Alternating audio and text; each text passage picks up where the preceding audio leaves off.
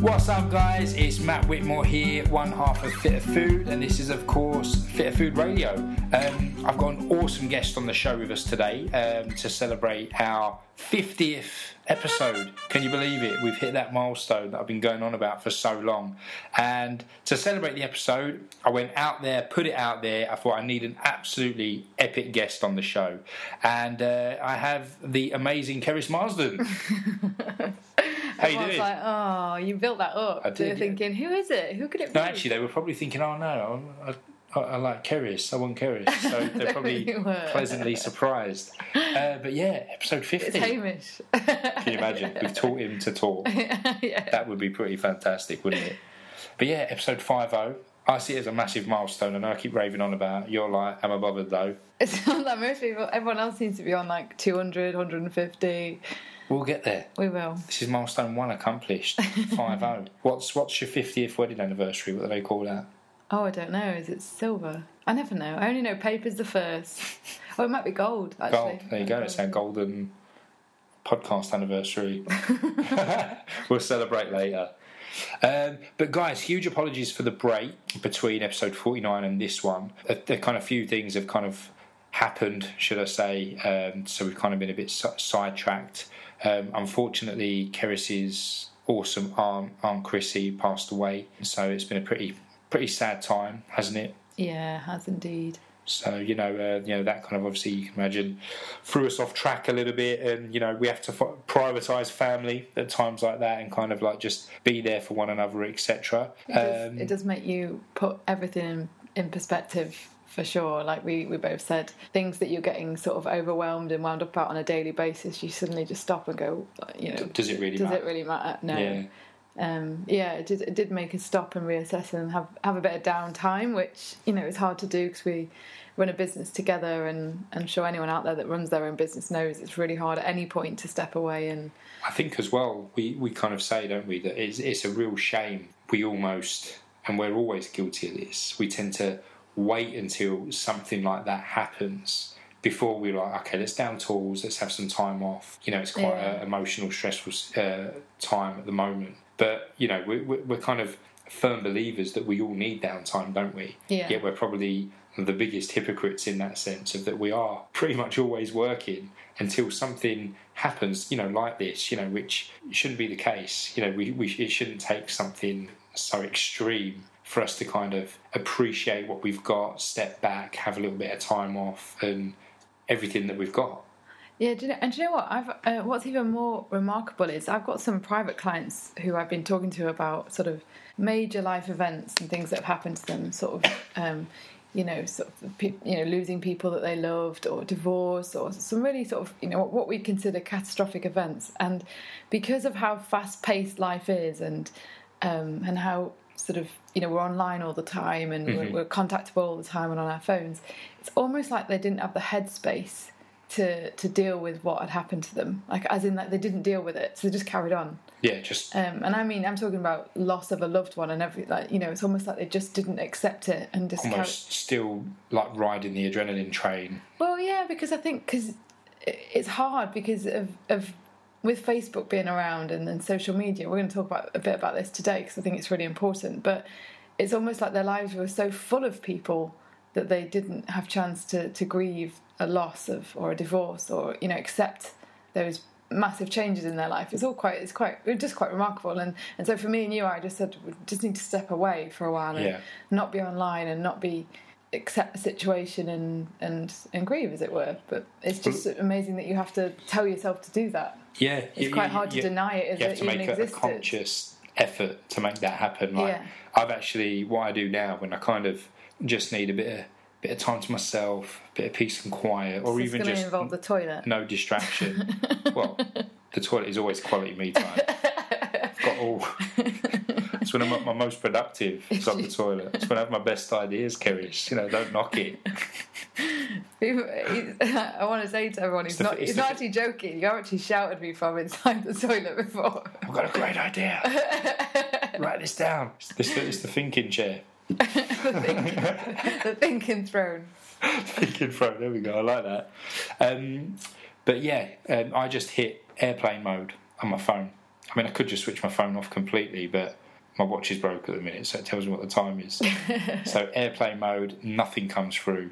Well, what we, we've been noticing recently, um, and it was sort of something we wanted to talk about on our podcast, was the negative negative effects of social media. And um, actually, a conference I went to recently, the one a great speaker from America was talking about how addictive social media is. And when you're everyone sat there going, "Well, we we sort of know that," but he he was actually talking about it's a serious problem because addictions are, are an issue. You know, whether it's coffee, alcohol, cigarettes, it's Yeah. um, it's changing your body um, in, on a, a biochemical level and the way that we produce hormones and, and neurotransmitters and things that make us feel good. It's changing all of that.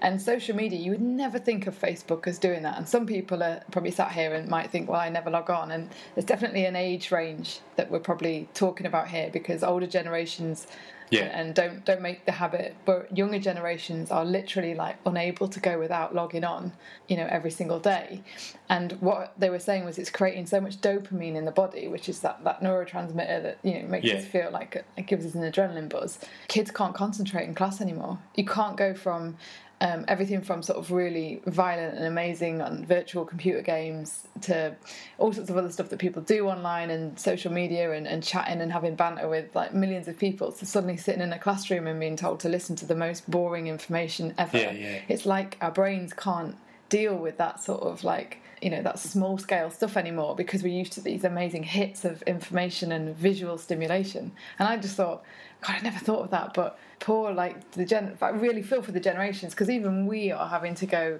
you know there's there's apps now that what's it called like social media switch off where it turns everything off so you can't access it and Yeah, you can yeah. get on with your work for that time but what we noticed was at times when you're not feeling that great or that productive if you log on i mean in our industry and see like most of the news feed that i get to read each morning is just about you know success here and and, and thigh gap here and you know and it's really sort of like gosh could you sort of beat my self-esteem into the ground anymore We, we were talking about this the other day. We were saying that it's almost like you kind of get one extreme or the other on Facebook. You either get people that literally post their entire life on there, you know, their partner's cheated on them, you know, like, Yeah.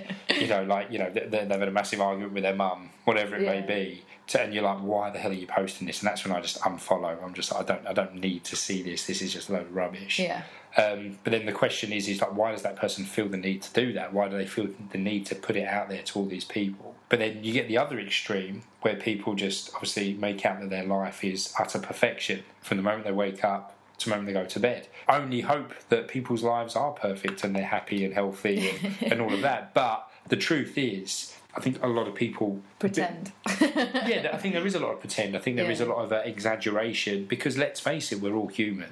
We all have our down days. We all have days when we feel less motivated, less in, inspired to kind of get out there and you know, kind of like hit that target at work or go to the gym and you know have an awesome workout. We always have. We, we all have days like that. Most people won't post that. "Oh, I woke up this morning, felt like crap. Had two coffees, still felt like crap. Didn't go to the gym. now I feel fat and horrible. Um, I might as well just have a big lump of cake and then just see how see how tonight you, goes. is that you speaking because i've heard you say and do that That's my status for the day. yeah Um, but- actually most days of the But, week but people don't put that, especially people in our industry, Yeah. because to them it's like, well, I can't honestly put that. People look up to me. I'm, I'm in the fitness industry. I'm in the health industry. Yeah. I, I should be, uh, I, I should be, you know, portraying an aspirational lifestyle every day, all day. You know, I can't be seen to be lacking in motivation or feeling crap or insecure Yeah. or whatever it may Yeah, be. yeah.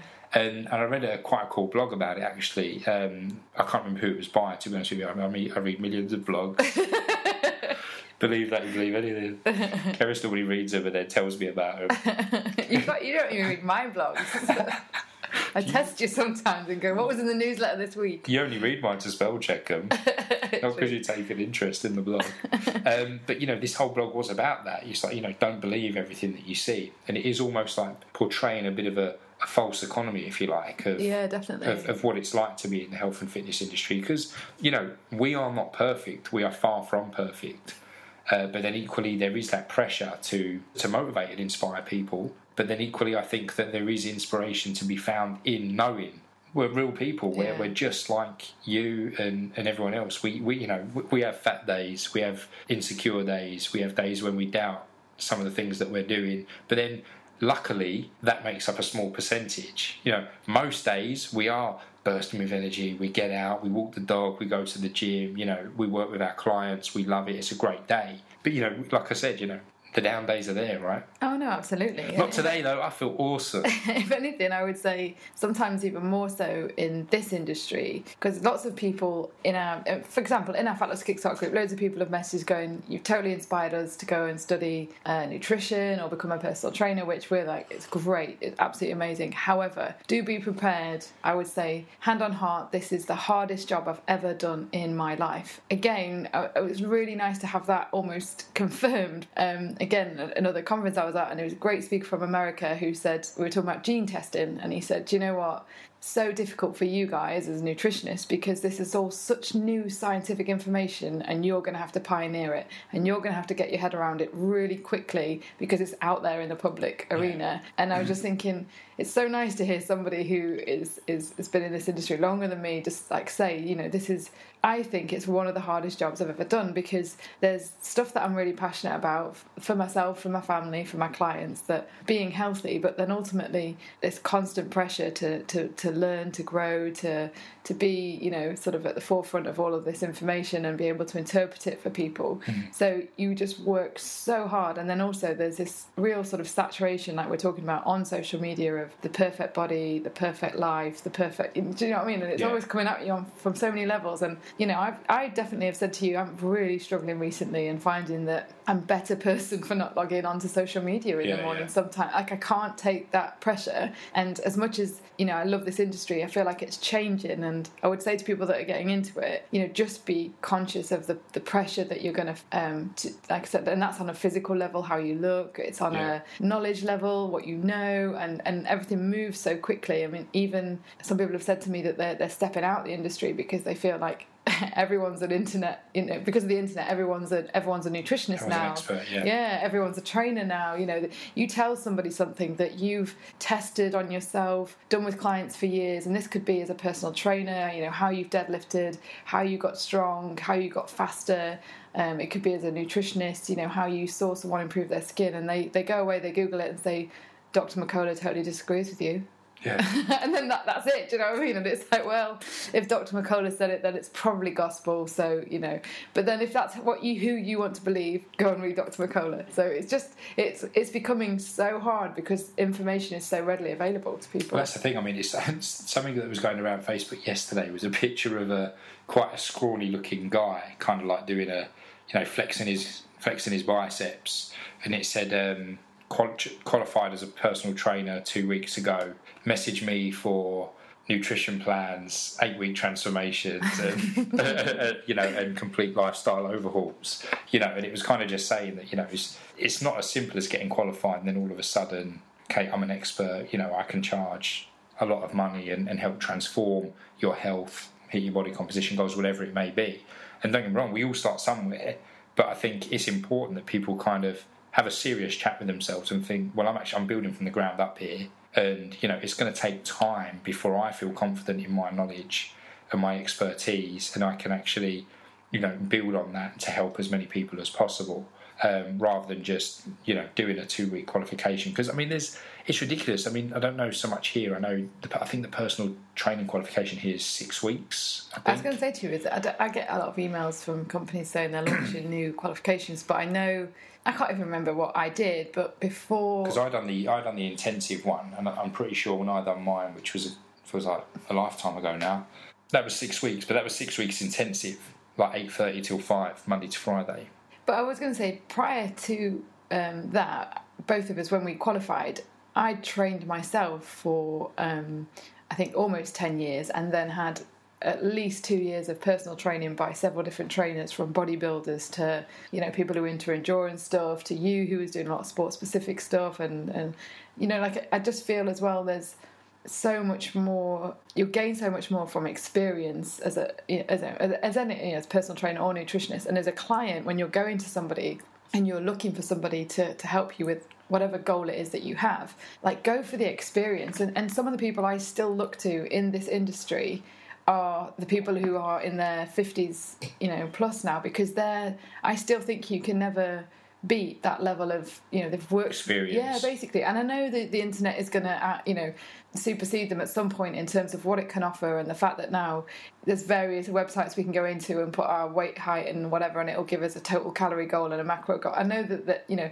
this is all new singing dancing stuff that's quite exciting but you know like go to someone who's been transforming the lives of people for 20 30 years you know, and that's why I love following people like Rannoch, like Brooks Kubik, like you know, who who sit back and go, let's not get carried away with all these new supplements Yeah, and, yeah. and these new training fads and stuff. Let's just keep it real and keep it simple. Keep it real, man. And keep it keep it primal in a way, without doing without doing the funky stuff. But I, I was just gonna say when. Um, the information I've been reading on gene testing, they're actually saying that because they're only just getting to grips with how the body you know, in terms of gene variation affects us, some of the things we're doing with supplements could be making people, you know, a lot worse in a way and, and a lot sicker. Which, again, if you've worked with people, you'll you'll see this yourself. You'll know that you give one supplement to one person and it transforms them, and give it to a next person and they go, "Whoa, that made me feel Yeah, jittery" or whatever. And it's because of that being able to spot those sort of being able to personalize your approach a lot more and and I'm finding I'm having to do. I mean, you know this. I'll sometimes research one client for a day, which you find like fascinating. But there's so much going on that I want to make sure I get to the bottom of before I make those recommendations. But but it's quite interesting because um, we'll talk more about the gene testing and stuff in a second. But going back to what you were saying about kind of when you when you're getting into the industry, I you know, of course, I may sound biased here. Keris is my girlfriend and business partner, etc., etc. I wonder what you're going to say. life partner, best friend, rock. I love kind of like seeing the amount of effort that she puts in when she works with her clients because you know, like you know, Keris, you know, she's she's done the personal training thing, decided it wasn't for her, took the nutrition route. Um, you know, is now you know obviously a qualified naturopathic nutritionist or naturopathic therapist. Which do you prefer? Uh, nutritionist, Just nutritionist, nutrition, life coach. um, like I said, I mean, like she, she, but she loves the, you know, it's, it's much more complex, isn't it? You know, you know, generally you're not dealing with people that just say, "Oh, I just want to lose body fat. I just want to lose half a stone." You know, like you're dealing with people that with much more complex issues that are there, be it thyroid function, gut health. Kidneys, you know, whatever it may be, um, you know. So you're kind of interpreting results left, right, and centre of stool tests, saliva tests, blood tests, etc., etc. But what I, lo- I love the amount of effort that Keris puts in, and it's amazing how it all comes down to it's because you care what you do. You care about helping people. It's not. It goes beyond you just kind of enjoying nutrition. Same with personal training. Like I've always said that if you're getting into personal training just because you like training, you're almost gonna you're to hate it. you're gonna hate it. Because for me, I've always loved helping people. Yeah. And even when I was a fitness instructor, aka glorified cleaner, um, you know, I would go out of my way with people that weren't even paying me with their gym programs, and I was checking in with them every six weeks, calling them, doing their programs for them, going above and beyond. But it's because I loved it. I loved training them. I loved getting the feedback that they were getting fitter and stronger, etc., etc. But it's nice. I always think the the part of personal training that appealed to me, which is why I knew I was probably better suited to um, Was was nutritional therapy. for your female clients. it was, was talking. They were the best. The, the, the best clients were the ones that would bring you a coffee to the session. And then the first half an hour would be a good old catch up. You do a little warm up, do a quick triple set, and then it's time to go. Well, the thing was, we, we, ran classes which I felt offered enough in terms of exercise because there was everything from core to hit to strength, and I, and and because there was always three or four of us from the Fitter London team in the class, I always felt like they got a bit of personal support, they got a bit of technique coaching, well, lo- loads of technique coaching. So the reason I switched to nutrition from exercise was because I felt like where every time, every week I saw my clients and they would tell me about stresses, they would tell me I would spot rashes on their body, they would tell me about binges at the weekend, they would tell me about um, you know headaches they get when they exercise, and I was a bit like, wait a minute, like why is this happening? Yeah. And it's the same for personal training. Like the bit I was really fascinated in when someone couldn't squat properly, why can't they squat? Which bit is is overactive, underactive? Why can't they move like do this natural human movement that we could all do? Yeah. And I used to get really fascinated and, and geeky about oh they need to do some trigger point therapy here, they need some acupuncture, they need to stop doing this movement and do more of this movement. Yeah. Um, and that was a bit that I used to love, like you said, because you then change someone's entire energy and performance, and that Yeah. was great and rewarding. And it's the same for nutrition, where I'm getting a lot of people come to me who say, I've had this for years, but the doctor gives me this cream or the doctor gives me this tablet, and you know it goes away, and then it comes back when I'm a bit stressed and stuff. And it's a bit like, don't you not want to get to the bottom of, of that? That's the thing. What like, some- drives that? Sometimes it takes something to go boom. Well, there you go. There's the trigger right there. Yeah. Like you've now made that link that it was stress, and every time you get stressed, this happens. Then it's like, well, why are you getting stressed? What causes you stress? And it's the same with uh, generally nutrition. The amount of people that are like, oh, um, I get severe bloating, and I think I've noticed that it happens every time I have dairy or a bit of gluten, and it's like, okay, well, you're still eating that. Yeah, And it's like, well, okay, but you know, but, but it's almost like someone needs someone to like put their hand on the shoulder and say, right, listen to yourself. yeah, Every time you eat dairy, you have a flare Yeah, up, you you get bloated or whatever. And and it is, and, and we're the same sometimes. It's almost need you need like a third party to go, oh, FYI. Like, oh yeah, I get it. that makes perfect sense. but it, it, it is sort of like that. I'm liking this episode.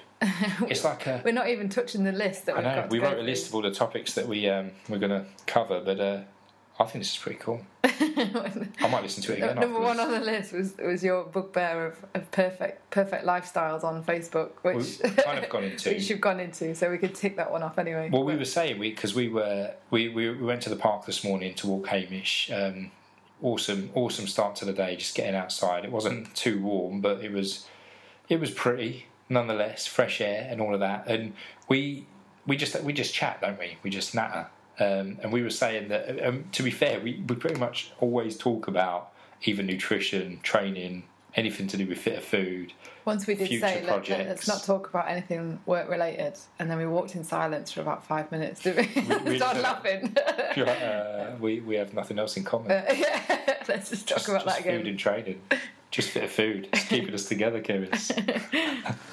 but we were we were saying, God, like we should actually we should like mic up before we go on a walk and record it because it, it, sometimes we're always like, God, this is really just really good kind of chat. Yeah, and and, and stuff. often, like I said, you know, Keris is much much more knowledgeable than I am when it comes to nutrition.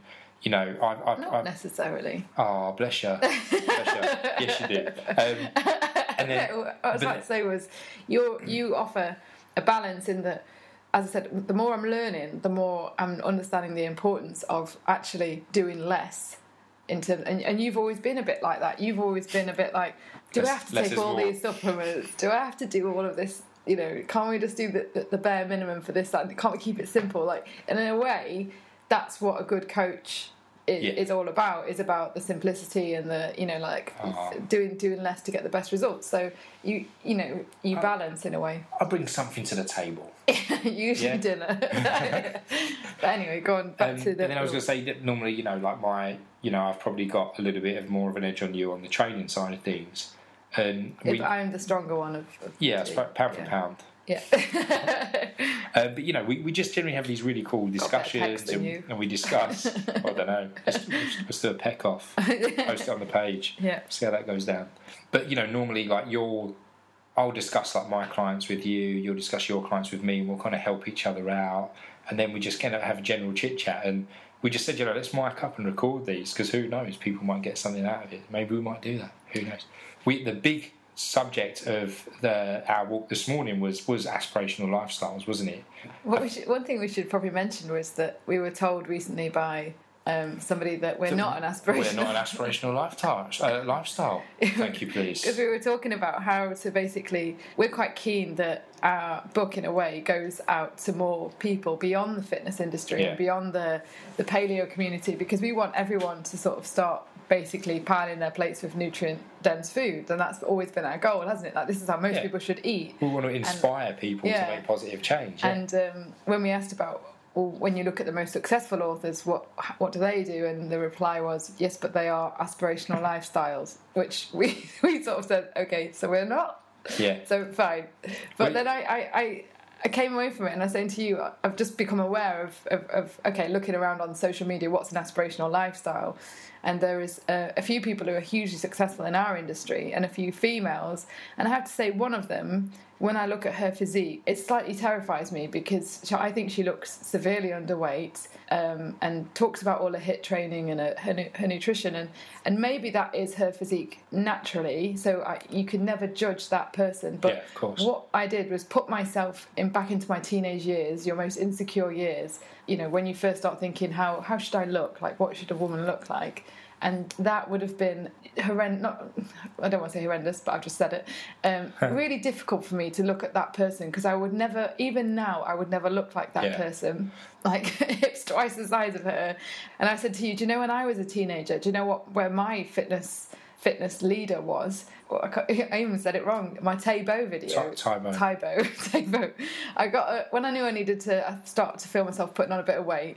I basically got a Tae Bo video uh, with this guy, I can't remember his name. Something Banks, wasn't yeah, it? so amazing and so like knackering. And I'd do it in the lounge, and I'd you know, and that was it, half an hour. Then I'd, I said to you, I'd run up and down the stairs ten times, and then that was it. And I didn't have anybody telling me, you know, you're aware of, of, of pressures to be slim and things like that, but I didn't have what is out there now for, for women, and I think it's really scary because but, I think it would have driven me down a very dark route. But that's the interesting thing. I think you kind of you hit the nail on the head there, where you just said now know that I would could never look like that because you as an individual your structure your genetics wouldn't really allow for for, for, you, for you to, to, to do that and no. to, to sustain it and I think that's the kind of issue, if you like, when it comes to aspirational lifestyles. In that, I, I think we do live an aspirational lifestyle. You know, we're always sharing about getting outside, being mindful, you know, training, listening to your body, de-stressing, appreciating all the good things in life, putting things into perspective. You know, I'd like to think that inspires people to make positive change and, and whatnot in their, their nutrition and their training. But the but problem then, is that the, the aspirational lifestyle is, is basically beauty slimness for men. Yeah, six packs. Exactly. So for, it's for... it's it's a very narrow-minded approach to what an amazing body and an amazing life is in a way because you're not looking at the bigger picture. And don't get me wrong, like the you know you, are talking about that girl that you know. You know, is hugely successful on like Instagram and whatnot, and like you said, that that just that just may naturally be her. Fantastic. She's probably incredibly healthy, loves what she does, you know, and, and I hope she is.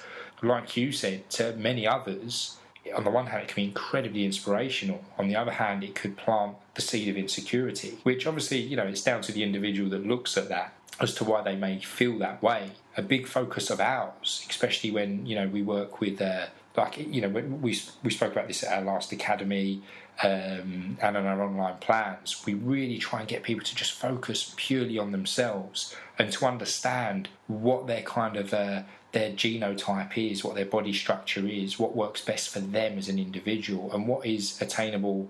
And I don't know if you remember, on a few occasions, we've had people post pictures um, in the group of like a woman, so so it's normally females.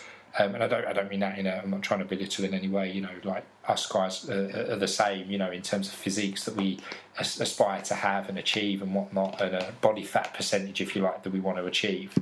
I um, think I think men are better at stepping away from it, though. Men are. Yeah. Yeah. No. Yeah. Okay. Yeah. No. I. I, I get you. I think men are like very much more accepting of their of their gene- of their genes, and some will decide to go, yeah, I could look better, and some are like, oh, I don't look too bad. Women never settle for, I don't look too bad. Do you know what I mean? There's always well, that like even sometimes if you say you do in the in your head you're like i could look way better than this. I could just try a little bit harder. I could just eat less train more eat better stop having this stop having that you know like it's always there i think for, for women whereas yeah i can i can i can see that. I mean you know we've worked with both one to one and on our online plans because it is predominantly women that do our online plans even though it's not specifically for women it is predominantly women that take part, and that's that's that's all good. I was going to say that the amount of times that a woman has posted a picture of like a celebrity of sorts in a bikini at the beach, hardly any body fat on them, size you know size six, size eight in like UK size. What can I do? What have I got to do to look like that? Yet, of course, we've seen their before pictures. We can probably say that you probably never will. You're not really built to look like that. That that woman or girl has probably looked that way for best part of her life, even through university when they're eating crap and this, that, and the other. You know, um, you know, I've been out with girls that have got an atrocious diet, yet have still maintained a size six, size eight figure, regardless, with very little training. You know, probably at the envy of most other women. But you know, it's the same with men. Like, you know, a, a guy I used to train with, um, you know, like easily like five percent body fat. That was him all the time. You know, we used to go to the gym, train together, do the exact same workouts, train just as hard. If anything, I was a bit stronger than him, but he always looked so much better than me. We'd be straight to the chicken and chip shop after the workout. yeah, my physique looked nothing like his. That was no reflection of my training. It Yeah. was just, you know, it was it boiled down to to, to my nutrition and my, my, my genetics and my genotype, etc. You know, and, and I suppose you know I was always a bit like, well, why why is that? That doesn't make any sense. Obviously, I was a lot younger then and less knowledgeable. Um, but but what I'm trying to say is, I think what we're trying to inspire people to do through Fitter Food, through our online plans, our, our seminars, our book, step back and just focus on yourself for a moment and just think, right, do I have to look like that person in order to be happy? Or do I need to work out what my strengths are, focus on what I enjoy first and foremost, and what I can maintain and you know sustain long term, you know, and and I need to just accept what is achievable for me. Does that make sense? Yeah, no, absolutely. I think there's a lot of there's a lot of people that have been almost swept away in, like I've said, this this sort of the craze of like well, how we should look and what we should be doing and how we should be achieving it online. I reckon, like, I think fitness and health is possibly like the biggest industry out there now because everyone, you know, sort of realised, okay, the way that we've been living for the last 10 years is just making us fatter and fatter and, you know, not feeling that great. And so it's almost like fitness and health and nutrition is really having its moment, but then equally it's all becoming very confusing. And, and I would say that I'm increasingly seeing lots of clients come to me who have just are so overwhelmed by everything. And, uh, and if anything, you know, I'm sort of like, this has actually made you sick. It's made you unhealthy. Yeah. Trying to take all these things on board and achieve all these things and put so much pressure on yourself. And I think this is, um, and this would be quite a good time to go on to one of the things that I'd been um, reading up about and, and um, learning about on a, a recent course was um, was adrenal fatigue. And although adrenal fatigue became something that um, it had its moment where everyone thought they had adrenal fatigue and wanted, when you look at the symptoms, in fact, if you read the symptom list of adrenal fatigue, we've all got it. And in a way, we have all got it because not many people have a perfect hormone profile through the day where they don't experience quite a lot of serious amounts of stress and get sort of stimulated at the wrong times and feel low in energy at the at the wrong times, you know, and and their work life does not fit around our perfect circadian rhythm of Yeah. you know like lots of cortisol in the morning and then from about three four o'clock winding So- down and So stuff. obviously, adre- your adrenals, adrenal fatigue, is obviously primarily linked to stress, isn't it? Yeah, well, stress. Yeah, de- definitely stress, but like it's driven by a lot of lifestyle and nutrition factors. It's now being linked to to we can change adrenal health, uh, uh, you know, sort of in utero. So as a fetus, if a mum's stressed, she passes on a lot of um, sort of neurotransmitter signals to the baby Yeah. and stuff. So. Um, but one thing, interesting point that was mentioned um, on a recent course that I was on was that people have um, the people that get adrenal fatigue are those people that like to pile a lot of pressure on themselves, achieve a lot in life, and if anything, achieve way beyond their sort of physiological capabilities. Right. So they push themselves too much. You can help that person by going back and saying, Do you know what? You need to calm down. You need a break from training. You need to drink less coffee. You need to stop using things to stimulate you and, and wind you down like wine and everything. You can tell them all this. They, they usually know it, but you can tell them and, and you can take this supplement to lift you in the morning and this supplement to take you down in the evening. Um, and you can make someone feel a lot better and you can give Yeah. them a better adrenal profile, a better circadian rhythm, and, and you can retest and they can you can see that. But ultimately, what then happens is they go and kickstart the cycle again. And it was so interesting because I've seen this, but you know, I was thinking, yeah, this is totally the case. People feel better and they go straight back to the HIIT training and they're, oh, I feel better. I can bring coffee Yeah, back in. I can- back to yeah, yeah. Because what you fundamentally haven't changed is that little voice in their head saying, do more, do more, achieve more, don't wind down. You know, like don't Yeah. don't. And, and, interestingly, um, I've spoken before about having I had some counselling sessions just because it's something that um, I felt I needed. I needed that support. One thing I talked about was oh, I feel frustrated at the moment because I don't achieve enough in my day, and then I can't relax in the evening, so I work into the evening. who's who's taught you that you need to work really hard to earn relaxation? And it was Yeah. really interesting. I was like, I don't know. And if you go back, it's like something that I saw my dad do. And my mum do. So I saw my mum go and get a degree in, in adult life, so work really hard. I saw my dad go to work all hours and not stop until he got home and had a cup of tea, you know, at like eight, nine o'clock at night. Yeah. Um, and then she was saying that you you you get those behaviours, you learn those behaviours as a child, and then the, the the education system sort of reinforces them.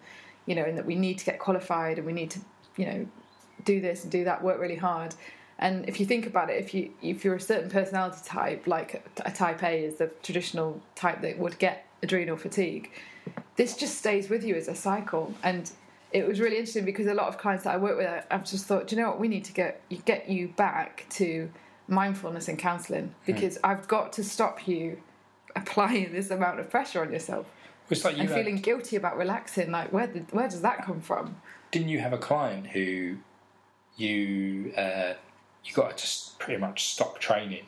I do that with a lot of clients. the, the, the body fat just dropped off of her. Yeah, no, no, I see. I see it with loads of Clients. and it's funny because you, you tell people oh what did you do with her? I actually got to stop training. And we adapted the nutrition slightly and now she's full of energy and her body fat just dropped. Just to most people like, well, what you got to train less? You've got probably got to train less eat more and lost weight. And it's like please like how the hell is that possible Well, it's it, it's really interesting because adrenal fatigue turns into this massive cycle whereby to be able to create energy to exercise, like as in the fuel for energy in the body, like it's called ATP, Yeah. or, or to be able to um, have the hormones adrenaline, which are going to allow you to run fast and sprint and jump. Like we need we need B vitamins. They actually are they act like enzymes or cofactors in the in the production of those. So they actually make you able to run. So we need B vitamins and we need magnesium and we need CoQ10 and we need you know people think you need carbs, fat and protein, but you don't. You need the minerals and the vitamins. Now, if you do this for a prolonged period of time, what do you think you're going to run out of? A rhetorical question yeah yeah well, you're going to run out of B vitamins, magnesium, CoQ10. So to continue training through fatigue is sort of madness, really. Um, I, I get that you need the endorphins, you need the feel good factors, but what's also happening is the more you train, the more you're getting addicted to the endorphins and not actually listening to your own body's production. So wh- where it used to be that like a walk could produce that for you, it, it turns into a 10k that has to produce Yeah. those feel good neurotransmitters for you. Um, and so it's all like cycles of, of your you're over relying on equally it could be coffee, you know. So Yeah. um, what I've noticed is when I'm working too hard, I will start to need to run and I'll need coffee. Not even for energy. want Yeah, it's not even for energy necessarily. It's to I need something to look forward to because Yeah. I'm going to work my arse off today, and so there needs to be a reward for that. And that's that cycle that you that people with you know uh, not people listening here going that's totally me. You know, I need to have a party night at the weekend because I'm going to work my backside off and I'm going to have to let my hair down and get smashed. You know, like you need. it's almost like you, it's, it's it's you're driving this addictive behavior so you just get stuck in that cycle whereas if you remove a lot of that pressure and go back to not having to work so hard or not overworking or Yeah. putting that much pressure on yourself or you know setting yourself unrealistic goals then you don't need to But that's the key, isn't it? Know, we're, we're, we're not we're not trying to uh, get people to sign on, you know, sign on the dole, yeah. quit the job, Yeah. or go part time, whatever. You know, you know, like you know, work work is work. We all need to work, and sometimes it's more demanding than others. But I think the key is, like you just said, smash that association of oh, I, I can't chill out and watch TV, or you know, chill out with a cup of tea and read the paper or a book or whatever until I've done this, this, this, this, this, this, and this. yeah And the thing is, hands up, like we're incredibly guilty at this sometimes. You know, we write a mammoth to do list, we don't get through it, we're still on our laptops at 10, 11 o'clock at night, and then we wonder why we can't switch off and go to sleep. And it's like, well, actually, is everything on that to do list a must do today?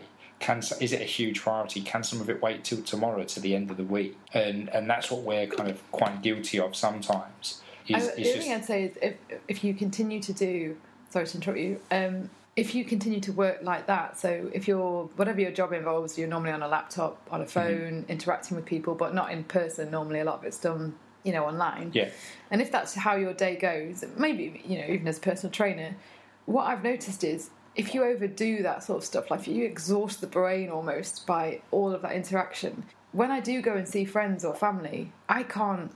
It's like I can't have a conversation, Almost a little bit. and I find myself looking. dead. No, but I find myself looking at my phone. Yeah. It's like that's that's how Like my brain interacts. autopilot. Yeah, my Yeah. brain wants to interact that way. So I'll meet some really good friends, and I'm on Facebook, and I've actually checked myself, going, "What are you doing?" How like, rude. yeah, it don't, it is rude, and, and, and or I'll go around to see my mum, or you know, chill out, and I sit there and I'm like, my my mind's still going, you know, Yeah. work, the, the, the, and it can't stop. So, yeah, basically, I think for some people it's about going right back to having, you know, like counselling, basically psychotherapy, and why do why do you why these why do you have these sort of needs and wants and um, and um, rules that you put on your Mm-hmm. that you place on yourself, and can you change them? And that's that's sort of um, what it's about. And other people have fed back to me, clients and friends that I've said this to, like go and get some support. Um, how they've been forced to do mindfulness, which is amazing, Yeah. with their counsellor. So the counsellor said, "Let's just sit here and empty your head and Yeah. take you away from all of this stress and worry and stuff." And that's fantastic. And hopefully, it's a practice that they can then implement. You know, we've we've podcasted about mindfulness, but it's just It's, it's like Paul Watson. Paul Watson is the um, awesome guy we, we had on for the mindfulness episode. Um, do check that out. I can't remember which one that is right now, but he was saying that you was know forty-five, I think. was it, I think. and he was saying how uh, basically you know the times when most people are mindful is when they're having sex. But, you know, generally people are quite mindful then because you know you'd like to think You're focusing, yeah they're not thinking of anything else other than the, the situation at hand. or anyone else.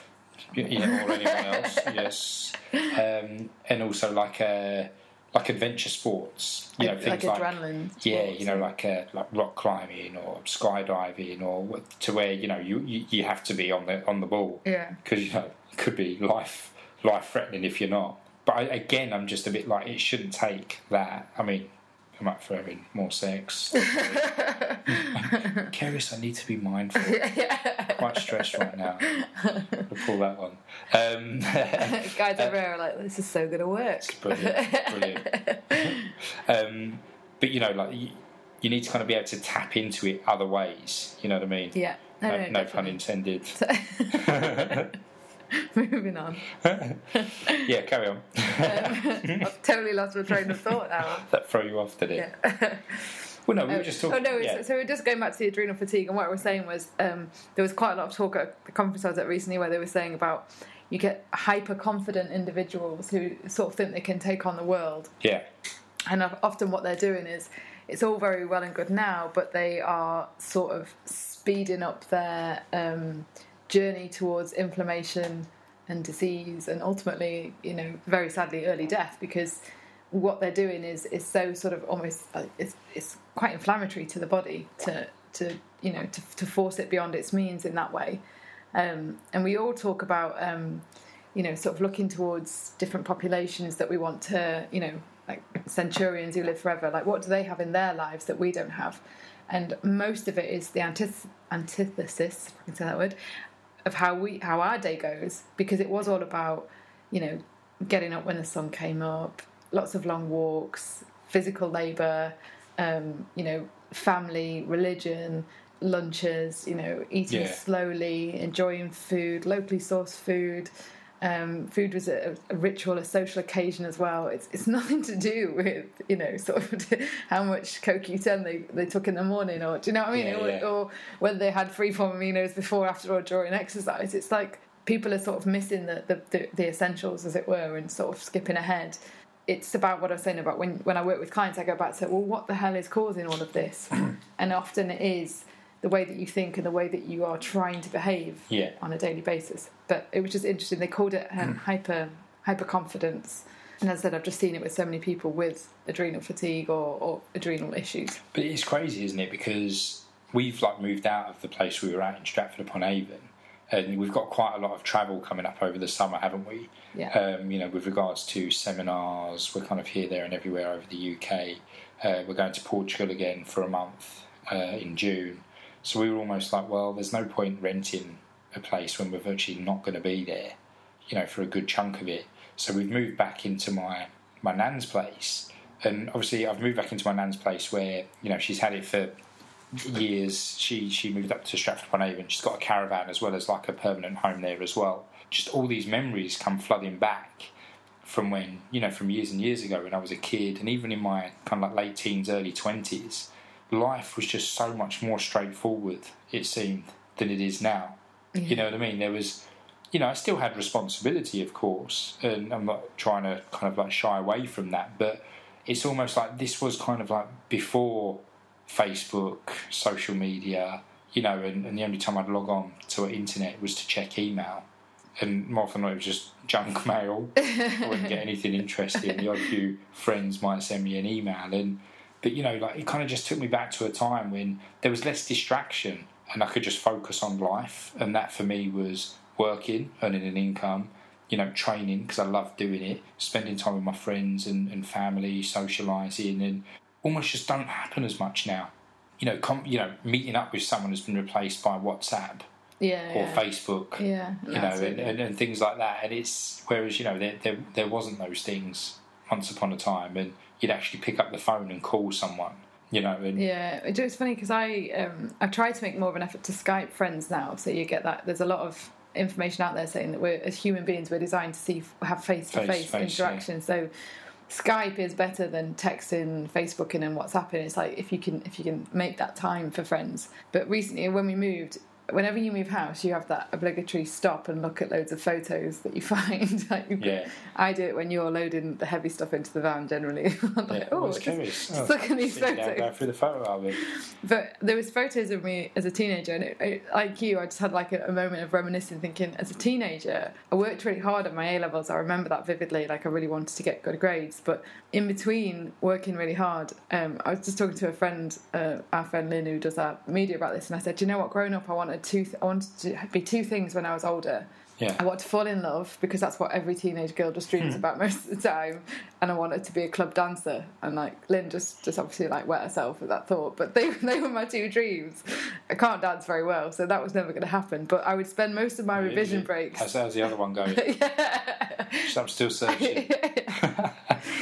I've got my, this is what I actually said to her. I said, I've got my first one, like that was fine. Club dancer's still Oh. at work in progress. Make that happen. If, if you really want to achieve it, Keris, anything is possible. But life was so much simpler. Like, I, and then I basically took a revision break, danced in the bedroom in front of the mirror in, in my club dancing outfit, and then put on some love songs and dreamed about falling in love and had a great time. But it is just like when you think about adult life, it's like when did you last dream? When did you last daydream uh, about stuff? And it's really sad that you don't daydream anymore because the minute you get a second off, you go and log on to some sort of interaction that's not real human interaction. Sometimes it's nice and I love it because I will speak to my best friend who's in America and stuff, and but it's still not the same. It's not like we FaceTime as well. So, Yeah, so yeah. the other thing you do is FaceTime because we FaceTime because we still we don't get the same you know like lift from speaking on on Facebook and email and stuff. And you know you can write wonderful emails to people, but I still think things like a written card and letter are, are Yeah, so much nicer than we've really gone off track now. So I can't even remember what point I was trying to say, but yeah, we do need to go go back to to the inner child in us and all become club dancers. But there was some other stuff that um, uh, we were going to just do a bit of uh, an academy course that I went to recently. Um, some other useful information, so just to give everyone something a bit more relevant to take away. I mean, that's incredibly relevant. Well, it is incredibly relevant, but people might be sat there going, "Give us some science, give us some juicy stuff." Well, Um, go on then. well, do you know what I would say? As much Geek as what I'm up. about to tell you about the geeky stuff, all irrelevant if you can't if you can't address the stuff we've talked about earlier in this podcast. And I more than anyone know this because I go on all these courses, I test out all these supplements, I change nutritional protocols left, right, and centre, and I never see anything as as effective getting to the to the root cause and, and the emotion, which is basically your sort of emotional mm-hmm. well-being and your emotional health and your approach to life and and your goals and your dreams. And if you're so overwhelmed that you haven't even got daydreams, and you know, like you can't sit there and and, and lie in bed at night and go, oh, it'd be lovely to do this or have this or Yeah. whatever, then that's that. I think that's really sad, and it's a real warning sign for me that you need Something to needs to change. you need to scale back and find your inner child. Well, no, well, like, speaking of like like emotion and stuff, uh, someone did post in our members zone, didn't they? Of, you know, the, the, you know, why is there a link between you know emotion and, and eating? Yeah, You know, this is going to be. We'll, we will do a whole podcast. We'll do a whole podcast This. on that because it is a really, really interesting subject that I think everybody suffers or has suffered from at some point. I mean, I'm a huge emotional eater, as you know. Yeah. You know, old, me, me good old friend, uh, friends Ben and Jerry always sends help me always out. come uh, around on a always Saturday. there. Always there when I need them most.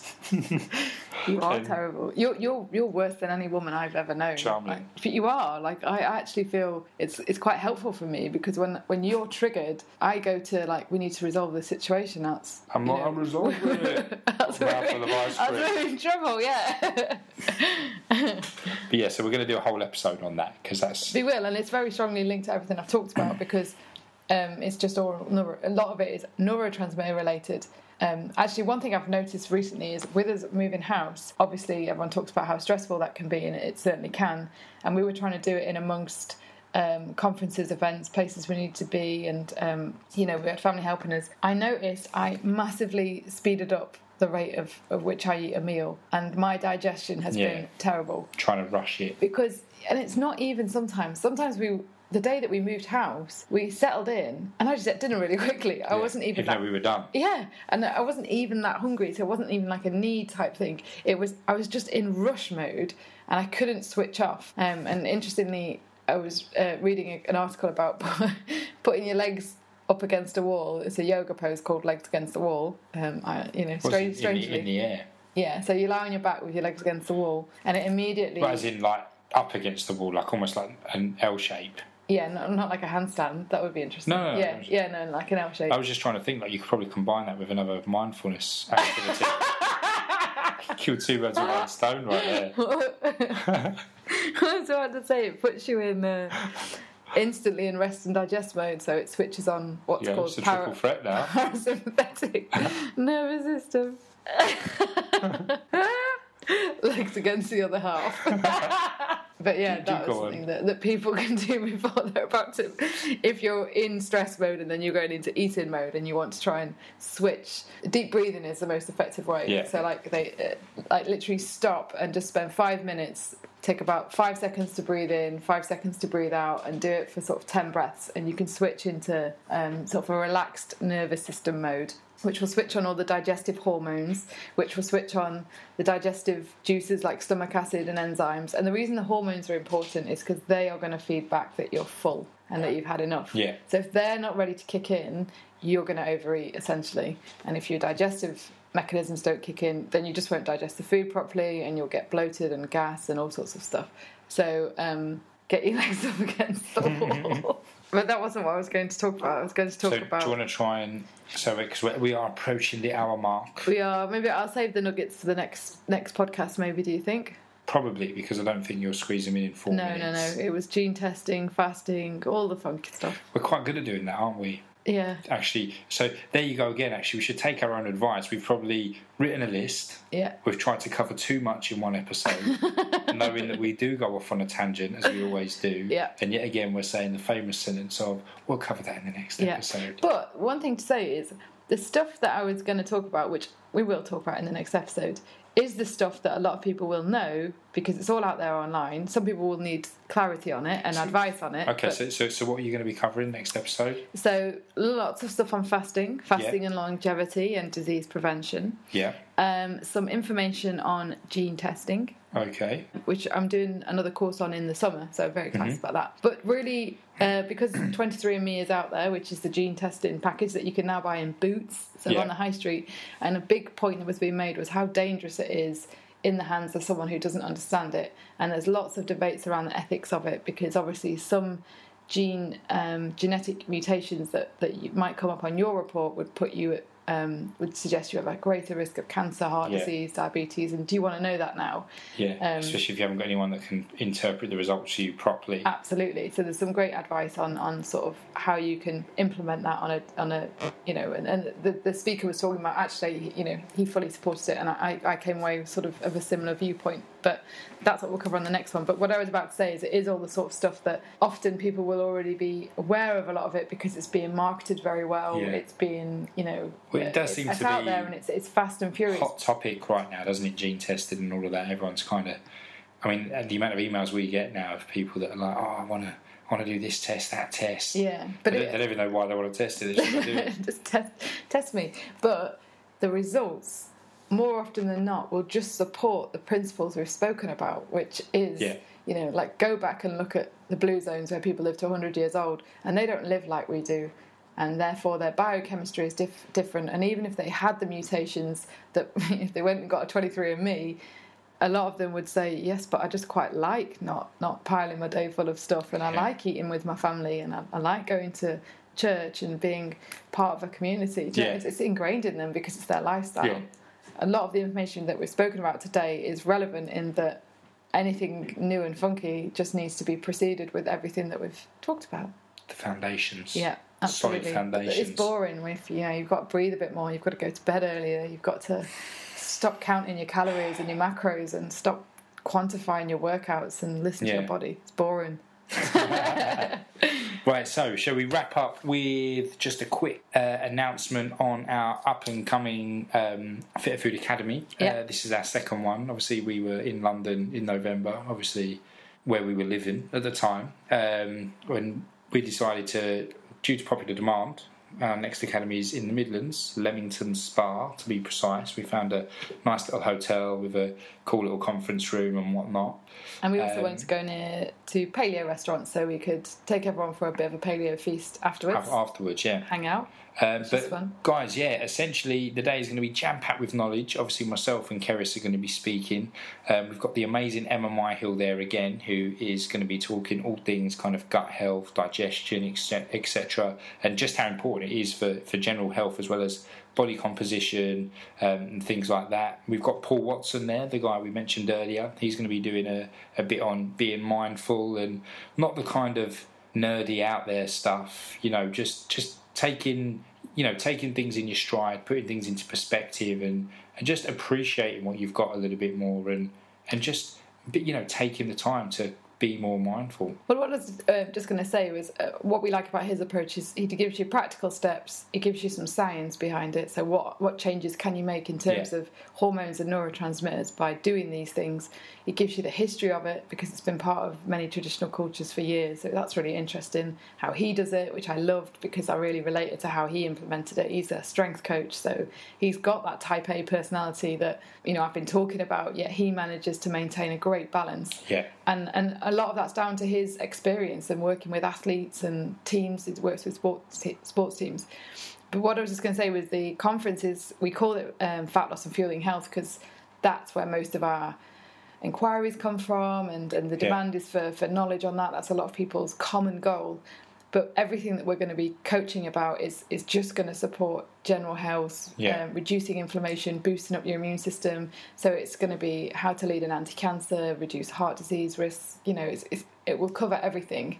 Um, and Well, the we bit were- that I was I'm covering is um, hormones, but it will be related to things like stress and binge eating, and, and so a lot of the stuff that we've we've been asked about recently will be covered at the conference. Um, and one thing a lot of people keep saying is, come and do this conference in Scotland or London or Bristol, or and and we would love to, but it's logistics. So it's booking venues, and it's it's Yeah. this one we've got like catering for and stuff, and and it's so time consuming for us. So what I would say is, if if you are interested in this, just make that journey for the day I because mean- it will be a great chance to mix with Matt and I all Yeah. evening and the whole Fitter Food team. if, if you're going to wait until we're just going to be on your doorstep, you, you will probably never meet. Because, you know, I mean, we, we've always said, you know, like you, you we, we've travelled the country, we've travelled to other countries to kind of learn from some of the best in the business, and you know, we, we make a, a trip out of it. You know, we don't just go for the event. You know, we might book into a nice hotel or B and B or whatever. You know, it's, and I know there's a lot of other people in our industry that I think share the same frustration of that people are always, oh, come here, come here, come to this little town in the arse. end of nowhere." you know, and, We and would if we if we had the times and the means, like we would. But what I was going to say is because we've got other speakers involved, logistically, um, we can't take everybody around with us. And so what we do is try and put on the best day we possibly can with the most information and loads of science, loads of studies, loads of practical information to take away. And so we just want to say to people. You know, if you can make that two-hour journey, because the chances of us being able to travel across the UK with this and the same speakers and, and take it everywhere is, is highly unlikely. We, we we may run one at the end of the year, but this is all time time related. So so if not, yeah, I mean, you know, we, hope to we, see you there. we, we are willing to travel, but we, you know, we need to try and, I, I suppose, in a, in a location that kind of suits many. So we kind of done London, Midlands. We are planning on venturing up to Scotland and over to Ireland as well. Treat yourself to a little weekend away. Come, come and see us. You'll learn loads. feast. We'll have a, we'll have a great laugh, good bit of banter, and it's just a good chance to meet like-minded people, you know. And uh, like I said, uh, it seems that the after conference dinner at the paleo restaurant is actually more fully booked than the conference itself. but but e- even so, that'd be awesome. We'll have a good old chat and a good old catch up. Um, That'll be the burger on the menu. yeah, but the, the food there is pretty damn awesome. Uh, but yeah, so check out the. There's a link on the Fitter Food page um, and on our website as well, fitterlondon.co.uk. Soon to be fitterfood.com. New website coming soon, and it looks amazing.